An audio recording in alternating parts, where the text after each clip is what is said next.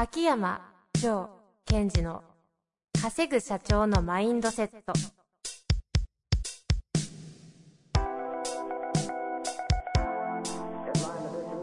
なぜ一流の経営者たちはぶつかる壁を次々と越えられるのか。そこに隠されたマインドの正体。ポッドキャスト「稼ぐ社長のマインドセット」は上場企業から中小企業まで。エグゼクティブコーチングトレーナーとして人材開発を行ってきた秋山城賢治が経営や人生で役立つマインドの本質について分かりやすく解説しますこんにちは、遠藤和樹です。秋山城賢治の稼ぐ社長のマインドセット。秋山先生、本日もよろしくお願いいたします。はい。よろしくお願いします。さあ、今日は、格言の条約。イェーイ珍しく乗ってきましたね。ちょっと乗ってみました乗ってみました。はいそのアウトかは何だったんですか？えっと、普段やれない、やれてないことにチャレンジする。ほら、噛んじゃった。チャレンジしたということでね、秋山先生も日々チャレンジと。そうです。カーツをやったりね、はいキックボクシング始めたり、はい。何やってるんだって感じですよね、そこいやいやいや。新しい刺激を入れるだけです。というわけでね、皆さんもぜひカーツを。カーツを。さあさあ、今はい日というわけで、えー格言のご紹介ですかね。はい。お願いいたします。はい。じゃあ、今日はあの、格言を紹介します。今日の格言。明日、死ぬかのように生きよう。永遠に生きるかのように学べ。以上です。ああ、聞いたことありますね。ありますよね。ありますね。ありますねこれ、英語文有名ですよね。有名ですね。受験でよく出ますよね。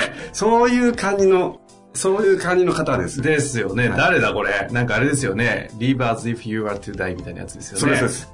何でしたっけ、これ。あー、誰だ？ガンズイさんです。あ言われてもあーって思えなかったですね。ガンジーさんだな。で、あのーこれ、まず最初2文あるんですけども、えー明日死ぬかのように生きよう。永遠に生きるかのように学べ。ここ、さすがだなと思いました。ガンジーさんに。はい。上から出た。ガンジーさん相手に上から出ました。だってこれさあ、勝負しましょそうですよ。だってですよ。これ、究極の無字を2回使ってるんですよ。う。ああ。秋山先生みたいですね。どっちでもいいんだよ。つって。だって、明日死ぬかのように生きようですよ。って言ったくせに、くせに、永遠に生きるかのように学べ。でね、二つとも難しいわけですよ。明日死ぬかのように生きる。だって、明日死ぬかのように生きるんですよ。ここでまず究極の矛盾を一回使って、うん。で、え次は永遠に生きるかのように学び続けろと。で、これも普通は、あそこまで行ったら、あそこまで頑張ろうぜっていうのが多いじゃないですか。あそこを達成するまで頑張ろうぜ。それを永遠に生きるかのように学べ。うん。で、この中で私が特に注目今日したいのは、2分目なんですよ。永遠に生きるかのように学べ。はい。で、なぜかというと、明日死ぬかのように生きようっていうのは、まあ、できるかどうかは別として、なんとなくわかるじゃないですか。あ、そうだなとか、そうした方がいいよなと。その全力を尽くせってことですから。ところが、永遠に生きるかのように学べ。こっちの方が、すごい難しいんですよ。うん。うん。もう、もはやどっちが難しいかわかりませんけど。え、ちょっと待ってくださいね。はい例えば、明日死ぬかのように生きようっていうのは、なんとなくこう、死んじゃうと思って、今日やりきれとですはい。はい、はい。よし、やるぞと。はい。今を、この瞬間を生きろみたいなでしょはい。じゃあ、永遠に生きるかのように学べの方が、人間が持ってるマインド的には困難なんです。ほうほうほう。ほう。そんなこと考えながら生きてるんですね。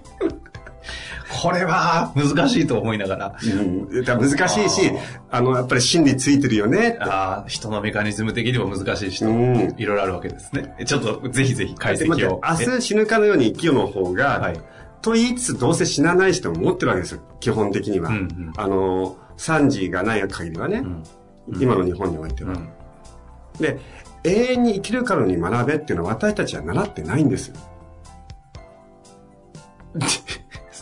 確かに学んでな、学んでない、習ってない何んですか。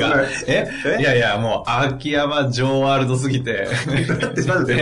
説明しますから。はい、はい、はい。例えば、はね、ね、えー、何でしょう。えー、すべてそうです。えー、運動会をやるならば、うん運動会まで頑張ろうねとか、受験をするならば、ね、ゴールの地点まで頑張ろうねっていうことばっかずっとやってたんですよね。ああ、なるほど、なるほど。私たちのトレーニングとして、ゴール設定をして、そこまで頑張ろうぜってことをずっとやってきたんですよ。うんうん。だあそこまで行けば、とりあえずあそこまでっていうのをトレーニングでずっとしてきたので、永遠に生きるからに学べってのは難しい。なんかこう、えそれって結局俺っていつまでやればいいんですかとか。確かに、確かに。いつまで学べばいいのって思っちゃいますよね、そんなこと言われたら。で、ただ、なぜこれが重要かというと、えっと、結局経営し、経営をしていく中で、例えば5億行きたいなとか、うおーって頑張って5億行って、じゃあ次10億行きたいな、10億っていう時に、あることに陥っちゃうんですよ。うん。これって俺いつまでやればいいのって。きっと、どこかにたどり着いたら、なんかもうそこで一応一旦終わりで、楽できるんじゃないかとか、なんかもうたどり着い、たどり着きたい。でも、これってエンドレスなのってみんな思っちゃうと、うんパワーが落ちちゃう方が非常に多いんですね。で、その結果としてよくあるのは、一つは燃え尽き症候群だったり、あとは経営者の方が、えっ、と、目標設定してクリアして、目標設定クリアしていって、ずっと続けるから、あれ？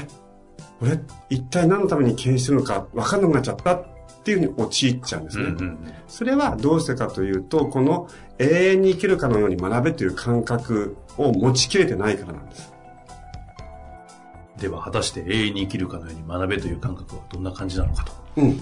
そこで、え一つ参考になるのが、えっ、と、これは私の、まあ、えっ、と、師匠の一人である、オーストラリア人の、ジェフリー・ベイ・マンチャーみたいな感じの、あ 今ディスってまの、す。違いますよ。覚えてないんです。ジェフあ、ジェフさん、ジェフさん。はい。が教えてくれたんですけども、あの、人ってね、と、何かを学んで、分かれば分かるほど分からないことが増えるんだよって言われたんですよ。ガンジーさんみたいなこと言って。まさにそうです。その時に、意味が私は最初分かんなかったんですよ。うんうん。で、聞いてったら、いろんなことが分かると、分かる家に、例えば分かる範囲が10から100になると、100のまた外側が出てきちゃうので、円の輪郭で数えた、殴られたらね、うんうん。どんどん円が大きくなることイコール分かるということは、円の外周が増えるじゃないですか。分かんないことが増えてくる。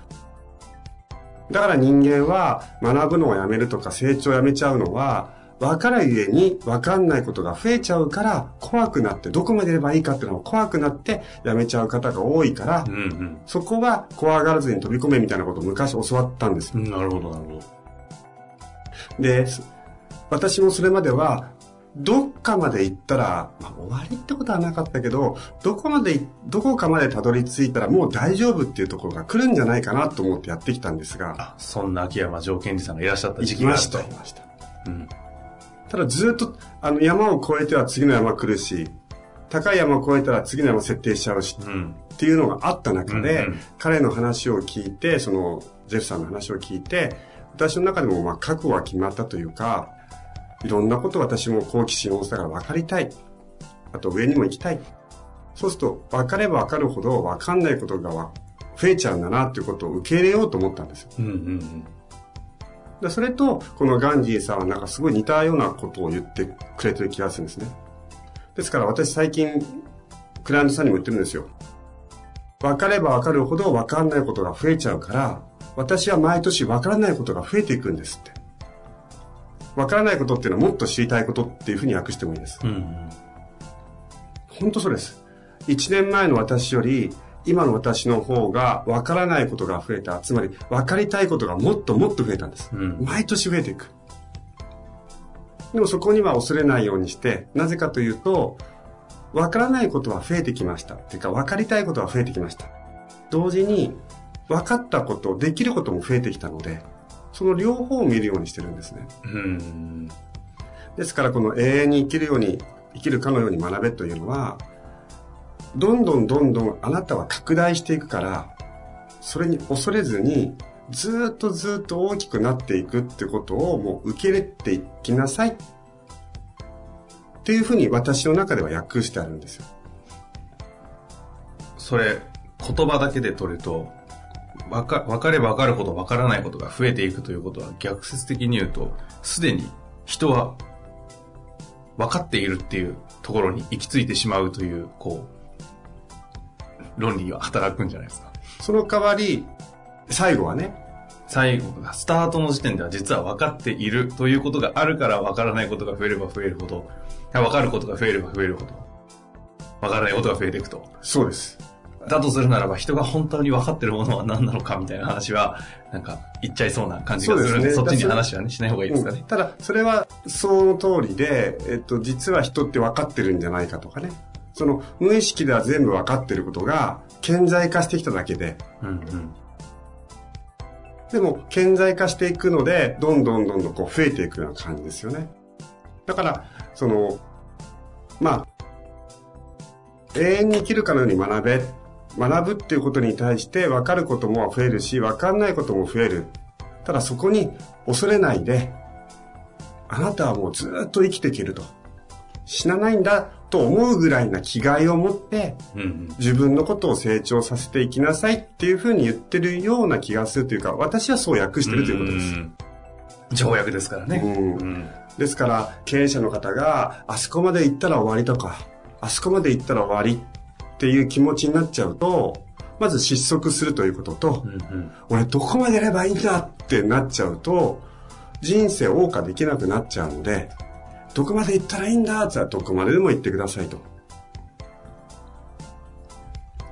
で、えっと、実はその、どこまでも行くんだっていうそのプロセスがあなたの人生なだけであって、うんうんうんで、あの、残念ながら終わり来ますから、ちゃんと。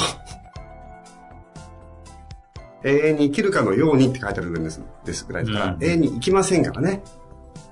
肉体としては、精神の肉体は。終わりは来るんで、安心してねと。じゃあ終わりが来るまでは、永遠に生きるかのように、ずどんどんどんどん自分のことを拡大していくことを恐れるな。上に行くことを恐れるなとか、成長していくことを恐れるな。っていうことを意識してもらうといいかなと思います。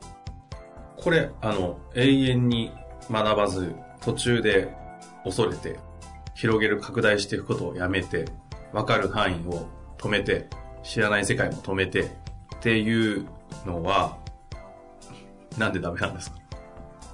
うーん、いいそうですね。あの、あなたはそれは良しとしても世の中動いていっちゃうので、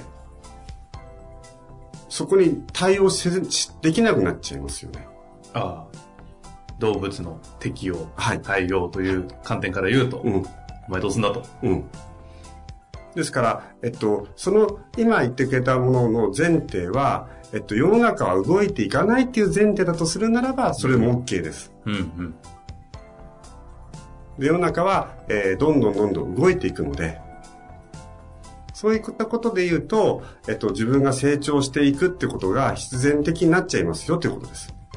ああ、なるほどですね。そういうふうに言われると確かに。もう、それ、へ何、何ですか、拡大をすることうん。というものをこう受け入れていくしかない感はちょっと出てきますね。ですから、その拡大をしていくということは、実は時代の流れに対応していくことなので、そういう意味では、えっと、あまり変わってないんですよね。対応していくだけなので。うんうんうん。例えば、じゃあ自分は、えっ、と、もう成長しないんだ、ここまででいいんだって言って、例えば、えー離れ小島で一人で生活しようとしたとしても、やれ、温暖化だ、なんだの影響を受けてしまうわけですよ。うんうんうんですから、えそれこそ、うんと、その、成長しなくていいんだのアウトカムが安定だとするならば、安定というのは実は成長していく中に存在するということは大いにありますね。うん。なるほどですね。漢字先生をマウンティングしましたね。マウンティングしてませんが。仕切れた感じがします、聞いていると。うんそう訳すんですね。明日死ぬかのように生きよう。永遠に生きるかのように学べと。うん、であとは私の場合皆さんもそうです永遠に生きるかのように学んだも途中ちゃんと死ん死ねるので安心して学べと。そうそして死んだら誰かがその何かを受け継いでくれるんでう、ん。